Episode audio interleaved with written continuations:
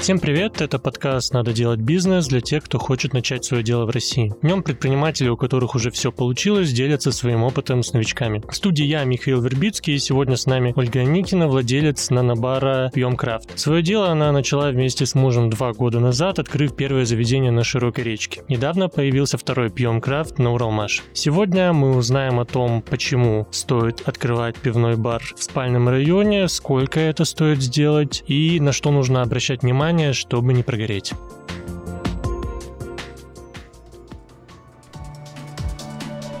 Оля, почему сегодня стоит вообще открывать бар? Мне кажется, во-первых, их довольно много в нашем городе, прямо дофига. С другой стороны, это довольно сложный бизнес. Многим кажется, что он сразу прибыльный, сразу зарабатывает миллионы, как в американских фильмах, возможно, что владелец бара это какой-то прям супер крутой чувак, но это все-таки такая романтизация некоторая. Так вот, почему сегодня стоит э, все-таки открывать бар на твоем примере? На самом деле баров очень много. Ну, в Екатеринбурге их очень много в центре. На районах баров ноль, а люди в центр приезжают с районов. В всяком случае, наш план открыть в каждом районе по нанобару, потому что людям это нравится, что им не нужно выезжать, особенно если отдаленный район, то это километровые пробки стоять, там такси бешеных денег стоят. Да, давай тогда про твоем проекте сразу нанобар пьем крафт. Почему нанобар? Почему пьем крафт? Ну, я, в принципе, понял, почему не в центре на районе, но все равно хотелось бы тоже раскрыть эту тему. Начну с почему пьем крафт. У меня сначала был магазин пивной, и он, у нас был там пивное место. И когда мы начали перестраиваться в бар, ну как бы пивное место, бар, ну как-то не алё. Решили придумывать новое название. А к тому моменту я уже вела YouTube-канал, где рассказывала про как раз такие разные стили, сорта, откуда все это взялось. И там я просто, ну, на обум набрала «Пьем крафт». Что я делаю на этом YouTube-канале? Я пью крафт. Все, ну, то есть все просто. И у меня муж предложил, так давай так бары назовем. Хорошее название, такая, да вроде, ну нет, ну, ну ладно, в общем, он меня убедил. Назвали «Пьем крафт». Почему на нанобар? Потому что в Инстаграме на английском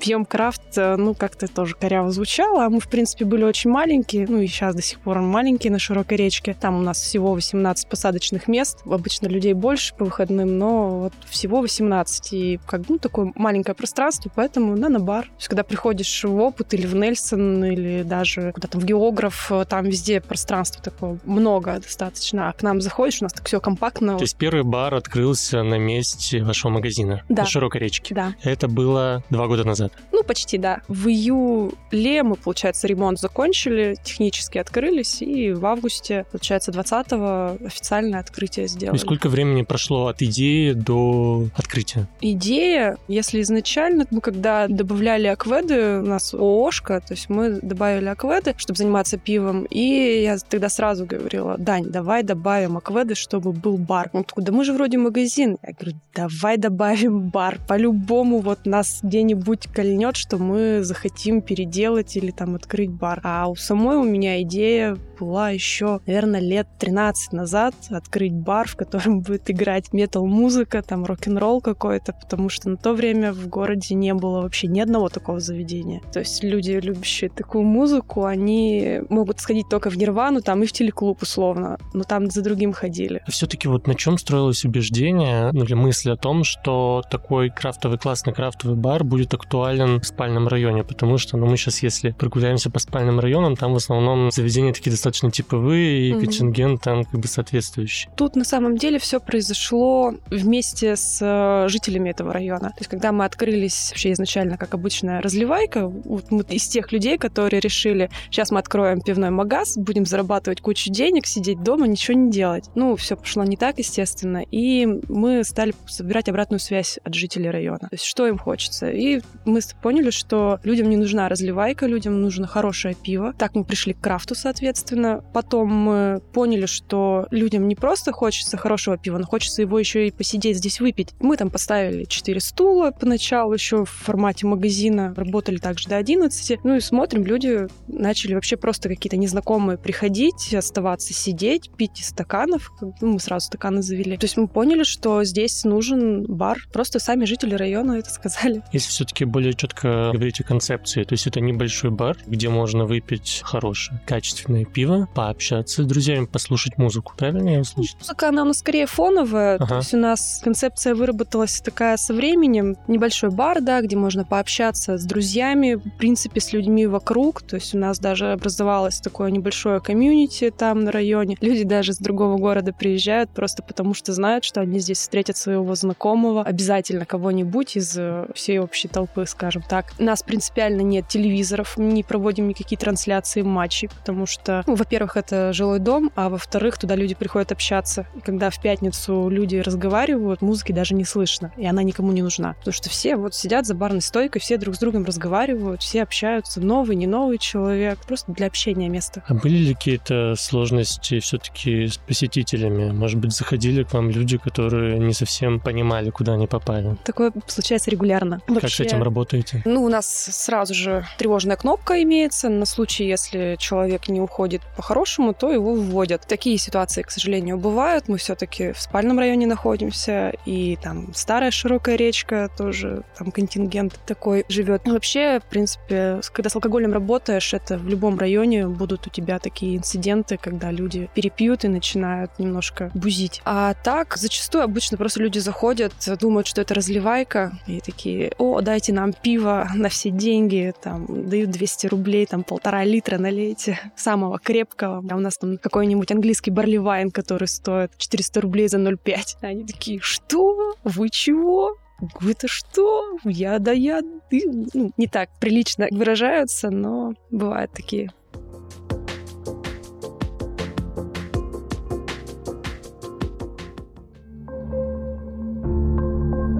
Поговорим про деньги. Давай. Наша любимая рубрика «Сколько вы вложили в открытие?» Сколько вы потратили на открытие первого бара? У нас получилось полмиллиона потратили на открытие точки как магазин. Потом мы привлекли еще полмиллиона, чтобы сделать ремонт. Большую часть мы делали своими руками. Где-то там еще в процессе магазина возводили стены. Минимум у нас ушло на все про все, чтобы бар именно сделать такой маленький с небольшой кухонькой около 700 тысяч. И то еще есть э, места, куда стоило бы вложить денег. То есть вы вложили деньги в ремонт. Это, не знаю, как происходил вообще ремонт? Что вы добавили непосредственно вот в пространство? Какие основные затраты были? Что самое сложное было? Основные затраты были на мебель, сделать барную стойку. Просто накануне попался плотник, который раздавал там свои визитки на улице, привязанные к деревянному подсвечнику. Это было очень необычно. И мы как-то вот, почему нет, написали ему, сделаешь? Он, сделаю. Сделал нам столики, сделал барную стойку и стулья. Потом мы, поскольку возводили сразу кегераторную, это комната, где хранятся кеги, где идет трасса, выводящая на краны, все, где, в общем-то, происходит розлив пива. Мы возводили это в зале, поскольку концепция магазина была другая, чем у бара. Нам пришлось это все разломать. Все разломали и возвели новую грубо говоря, стену в другом месте и перенесли э, охлаждающий элемент в другую часть помещения. То есть это вот такие были основные затраты. Построить э, новый колд-рум и мебель. Для начинающих, да, бизнесменов, так скажем, в этой сфере, можешь объяснить, насколько 700 тысяч такие вложения в такой бар, это много, мало или это среднее? Ну, я бы сказала, что это мало, потому что, ну, это вот такой прям все по минимуму. Все равно есть э, затраты больше, то есть за счет того, что у нас уже была какая-то база постоянных покупателей, нам было чуть легче, да, что мы деньги вложили, перестроили, у нас уже старые остались, плюс еще новый приток, соответственно, произошел быстрее, чем если вот мы просто открылись на новом месте, как вот на Уралмаше. Всегда стоит держать запас какой-то, что у тебя будут еще дополнительные расходы, которые ты не учел, не предвидел, не ожидал, возникли вот случайно или как-то иначе. Раз уж уж мы заговорили про Уралмаш, давай поговорим действительно об Уралмаш и вашей второй точке. Когда она открылась, почему вы решили ее открыть и почему там? Вообще идея про второе заведение давно у нас уже была. Мы видели на базе вот что широкая речка, это вообще невообразимо. То есть академ еще, да, как-то там были бары даже крафтовые, но сама широкая речка, ну, не представляется, не укладывается, что можно открыть такое заведение. При этом мы там, мы прекрасно живем. Ну и везде всем говорили, что вам нужно еще особенно приезжие из других районов. Нужен еще филиал, и мы начали работать в эту сторону. В начале лета, по-моему, в конце весны, в начале лета мы предпринимали попытки, ну, там что-то у нас не клеилось, не шло, все, и мы вроде забросили. А к осени как-то вот все само начало складываться, появились э, некоторые денежные средства, банки одобрили кредиты, там все быстро получилось сделать с оборудованием, поехали, посмотрели несколько помещений, вообще рассматривали разные варианты, смотрели на ЖБИ, смотрели в центре города. В центре, конечно, смотрели больше, чтобы магазин был, потому что их не хватает именно магазинов. По-моему, еще куда-то ездили. В общем, смотрели несколько районов, и на Уралмаше там новый жилой комплекс, 7 минут от метро, большая проходимость, напротив парк, который там все-таки когда-нибудь отреставрируют. Общежитие студентов полно. В принципе, сам район Уралмаш достаточно большой. И там тоже негде посидеть, просто пиво попить. Там есть заведения, где можно покушать, э, потанцевать, я не знаю, но просто попить пиво такого тоже нет. Насколько сложнее было открывать вторую точку, второй бар? Потому что вот в первом случае вы открывали на базе своего магазина, а здесь все-таки по-другому получилось, как я понимаю, да? Да. И, наверное, и затрат стало больше, соответственно. Ну, плюс еще прошло время, и сейчас другая немножко реальность. Да, но на самом деле получилось так, что денег у нас было намного меньше для открытия второй точки, чем открытие даже магазина. То есть просто у нас э, первая точка помогала открывать и товаром, и финансово. На самом деле, несмотря на то, что денег было меньше, то в первые разы мы тратили больше по незнанию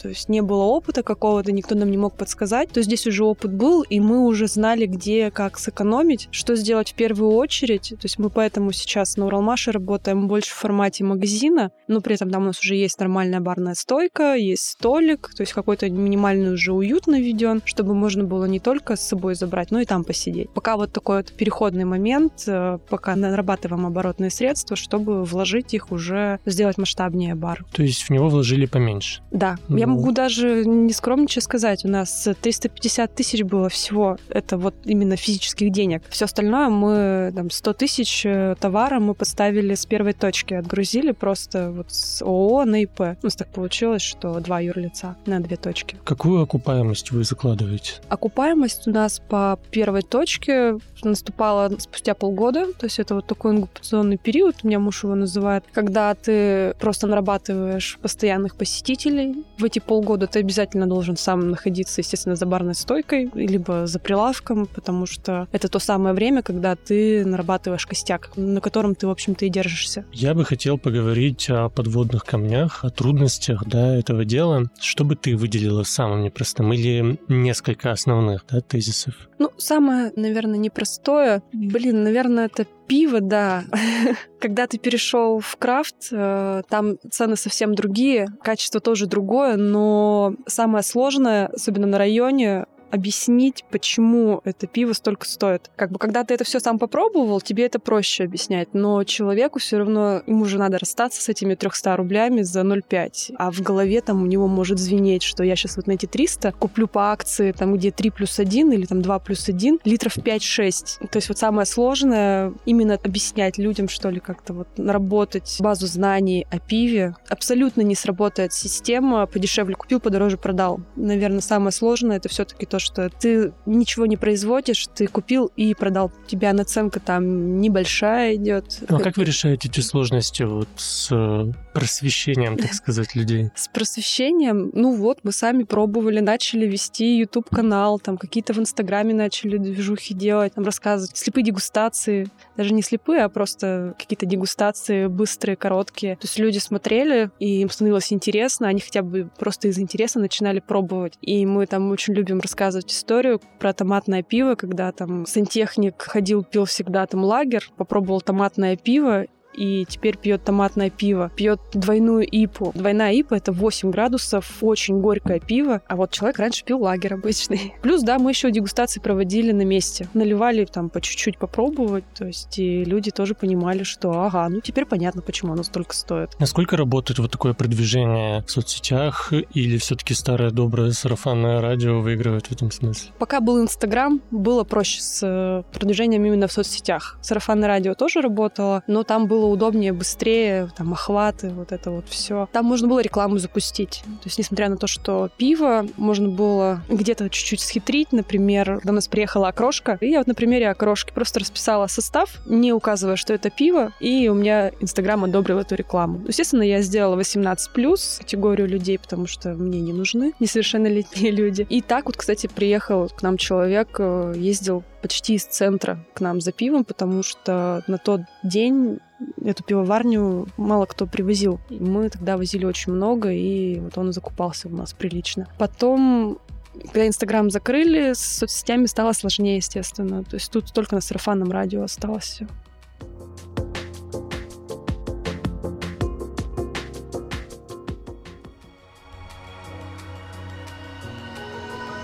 А вопрос такой, а почему пивной бар и только пиво? Почему вы другие алкогольные напитки не используете? Для других алкогольных напитков нужна лицензия. То есть для пива она не нужна, ты просто покупаешь эгоис и работаешь. Для крепкого алкоголя тебе нужен не только эгоис, но и лицензия. Чтобы ее получить, нужно, во-первых, должно быть определенное помещение, там какие-то требования. У меня муж этим занимался, он поподробнее бы рассказал. Я только поняла, что там достаточно большой пакет документов нужно собрать, собрать. То есть начиная от э, помещения, что за помещение, какое, где находится, площадь там и все-все-все, заканчивая тем, что проще заплатить человеку, который этим занимается, и он получит, все подготовит для тебя, и у нас даже был такой человек, и в итоге там что-то все равно слишком сложно получалось на базе широкой речки. Плюс э, юрлицо должно быть у тебя ООО, ИП не может лицензию крепкого То есть это алкоголя. вы бы, возможно, бы и хотели, но это гораздо сложнее и дороже. Ну да, да, как бы мы смотрим все-таки в эту сторону, да, поглядываем, что, скорее всего, будем вводить. Это все равно какие-то движения делаем в эту сторону, но пока это вот сложно. Тем более на районе это не так сильно скажем так, необходимо, чем в центре. В центре это вообще, да,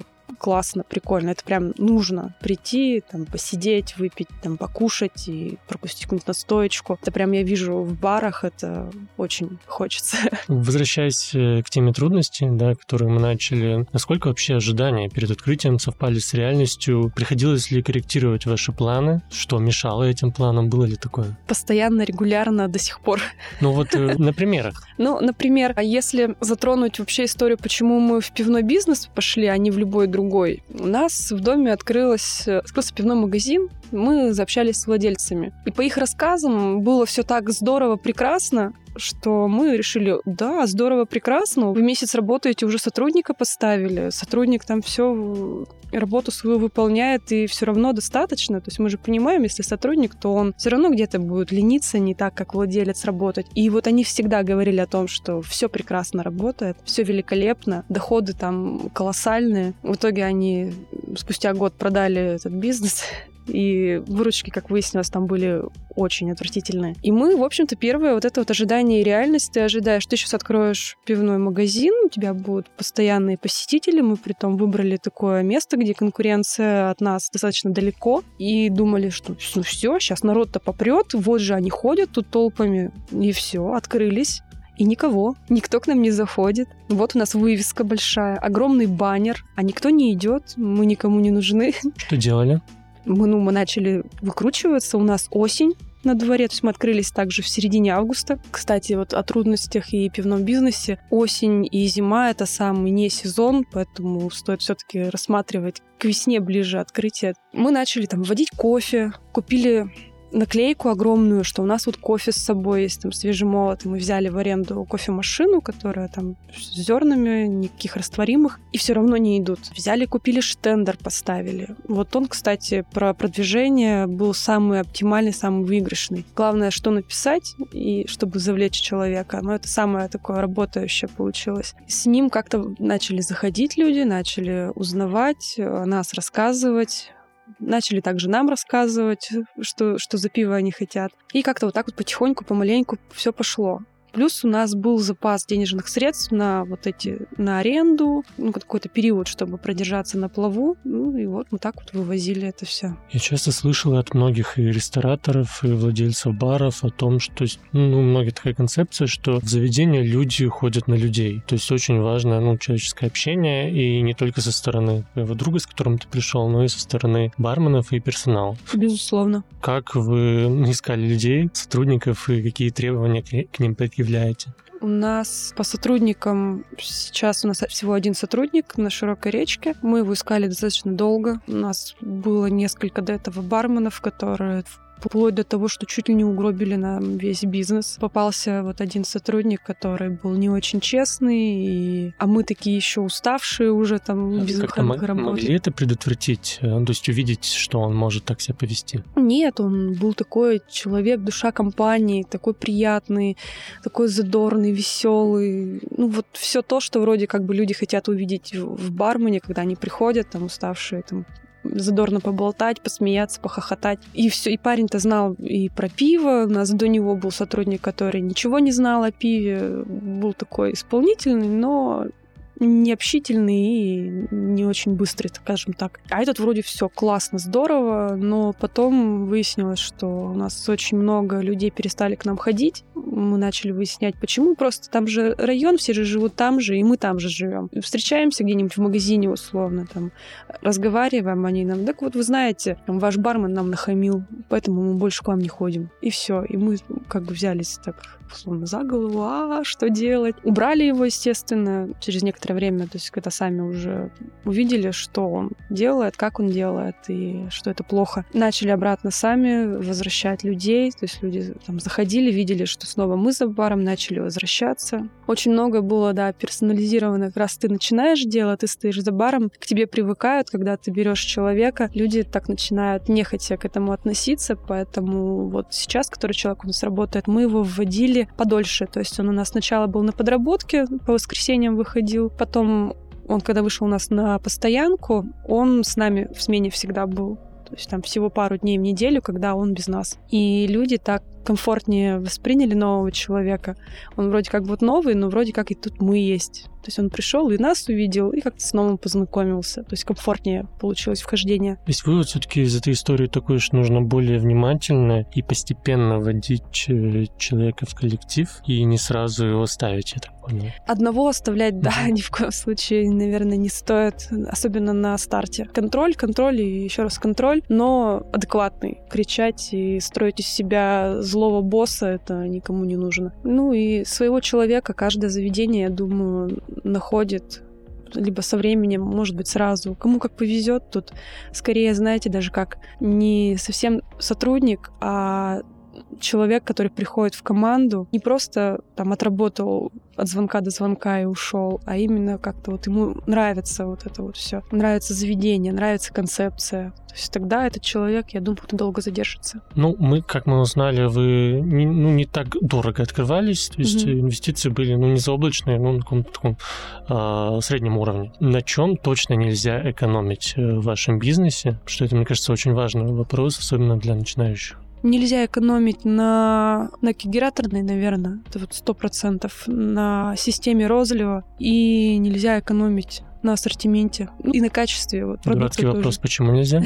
Потому что жадничать в этом вопросе может дороже тебе стоить. Получается, ну ты возьмешь пиво какое-нибудь там некачественно сваренное у, кого, у какого-нибудь Васи Пупкина. Он тебе продаст его там за 20 рублей за литр, а ты его продашь за там, ну если бар, да, ну, магазином там 200 рублей за литр, баром там ты его 250 рублей за бокал продашь. Вау, уже какая прибыль у тебя будет с этого стакана пива. А у тебя человек придет, стакан пива этого выпьет, потом условно ему станет плохо, и он к тебе никогда не придет. А ты на районе у тебя здесь нет такого потока, как в центре. У тебя все здесь одни и те же люди. И тебе надо на качестве работать в любом случае. конечно, в центре тоже нужно на качестве работать. Это обязательно. Чтобы у тебя ну, была постоянная база, чтобы люди знали, что они могут прийти и выбрать э, пиво любое на вкус, и все оно будет качественное. Давай представим, что я, Миша, вдруг внезапно захотел открыть свой пивной крафтовый бар. Какие вопросы мне нужно отвечать для себя в первую очередь, перед тем, как заняться этим непосредственно? Что я должен иметь в виду? На что обращать внимание? Уже с высоты вашего опыта. Допустим, у меня даже нет какой-то четкой идеи, зачем мне это надо. Я просто где-то увидел, что какой-то парень э, с виза открыл клевый бар, он так много зарабатывает, мне захотелось так же. Это правильный подход? Ну, может быть. На самом деле тут нужно для себя определить, ты готов 24 на 7 заниматься этим. Если не готов, то лучше не лезь. Потому что мы работали на основной работе и открыли вот как, ну, в общем-то, сейчас мы деньги вложим, они будут у нас работать. Мы поняли, что внимания там нужно очень много. Ты работаешь абсолютно без выходных, ты начинаешь распыляться на основной работе, и там, и там у тебя начинаются просадки, и ты стоишь перед выбором, что делать. Сложно уйти с места работы, потому что там у тебя понятный доход, всегда стабильный, постоянный. Мы это сделали и не пожалели в целом, потому что мы полностью все внимание сконцентрировали там, но вот сейчас у нас есть сотрудники, два выходных в неделю. Ну, два выходных в неделю, они такие, мы все равно приходим в бар, что-то делаем, мы где-то там с кем-то списываемся, что-то решаем, какие-то вопросы, либо творческого характера, либо нет. То есть это всегда, ты всегда этим занимаешься. Если ты просто хочешь денег вложить, чтобы там зарабатывать и людей подставить, ну, если есть основной бизнес какой-то, который приносит тебе миллионы, а это отдушина такая, что я всегда хотела открыть бар, ну да, вперед. То есть все-таки нужно, если заниматься этим делом, то отдавать себя ему полностью. Да. Какие еще вещи нужно иметь в виду? Ну, например, сколько важна локация, при этом концепция, чем можно, вообще можно ли чем-то удивить сегодня? Удивить можно всегда. Про концепцию, да, тоже не мешало бы какую-то иметь, потому что у нас ее не было на старте вообще никакой, и поэтому какие-то вещи получалось делать не своевременно. То есть, например, это сейчас не нужно, но мы это сделали, а нужно было на самом деле сделать другое. Вот кухню, например, мы организовали. Мы думали, да зачем она нужна, да там вот купили эту микроволновку умную. Сейчас она у нас будет работать. То есть вот у нас получилась ненужная затрата. Мы там за 50 тысяч ее купили. Она до сих пор не окупилась у нас ни разу. И, и стоит сейчас на полочке, потому что выгоднее было повесить э, вытяжку, поставить грильницу и делать бургеры, например. Локация. Локация, не знаю, вот как ты веришь в это место? Мы, получается, переломили. У нас, э, если на широкую речку посмотреть, там такой закуток, до которого у нас поставщики не, не всегда доезжают до нужного места, звонят, а я вас не вижу. Мы говорим, а вам еще нужно проехать вдоль дома, там еще пару десятков метров. Связывает с Кадимом нас деревянный мостик, который сейчас разобрали. То есть мы такие там чуть ли не в кустах, э, за углом, в тупике находимся, нас не найти вот просто так сходу. Но при этом мы смогли туда привлечь достаточное количество жителей не только района, но и города даже внезапно. С области ребята, когда приезжают, останавливаются где-нибудь там на районе у знакомых, они к нам приходят, потому что ближе ничего нет. То есть все-таки содержание важнее того, где это находится. Например, ну, содержание бара, я имею в виду. Да. За хорошим приедут в любое место. Да. Ну, это вот как история с окрошкой. Мы находимся на широкой речке, а парень, он на Московской где-то жил, насколько я помню. Он увидел, что у нас есть это пиво, и он поехал к нам. Он сказал, вы знаете, я вот люблю еще у них вот это пиво. Я говорю, ну, подождите там, сейчас я поузнаю, получится, привезем. Получилось, привезли. Он приехал у нас, сразу всю поставку выкупил. То есть, как бы, вот сработали на человека.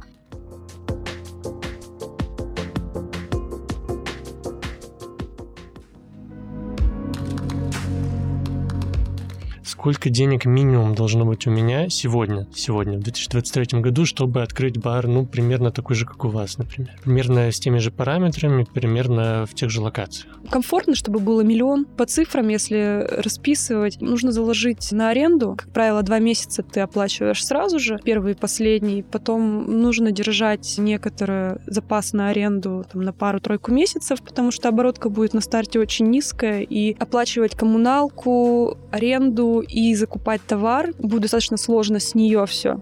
Поэтому нужен запас какой-то. Минимальный ремонт. В нашем случае мы сами стены покрасили. Это несложно. Если в новом доме открываешься, тут нужно учитывать. Если уже пол, если его нет, то тебе нужно прилично на него потратиться. Тогда это закладывать, наверное, еще нужно там плюс-минус 200-300 тысяч. Потолки там. В новом доме прям новостройка удобнее, потому что сейчас нормы немножко поменялись. Например, шумоизоляцию застройщик сразу сам делает. Если над коммерческим помещением жилой, в старом фонде такого нет. Тебе нужно будет самостоятельно потратиться на шумоизоляцию. А если я очень амбициозный человек и не боюсь кон- супер мощной конкуренции, решаю открыться в центре, во сколько раз сумма может возрастать? Начальная. Да, наверное, не будет сильно возрастать. Вопрос, э, с чем в центр идти? Что ты будешь предлагать в центре? То есть у тебя должна быть концепция четкая. Наверное, будет возрастать раза в два, в три, если говорить о том, что тебе нужно создать место комфортное, чтобы туда люди пришли и остались. Вот у нас сейчас открылся новый бар, все наверняка уже знают, да, его ставников. Я придумала так интересно, меня напротив там репетиционная база, и мы очень часто там бывали, поскольку у меня супруг музыкант. Я смотрела на это помещение еще года, наверное, полтора назад и говорила, вот тут было бы классно открыть бар.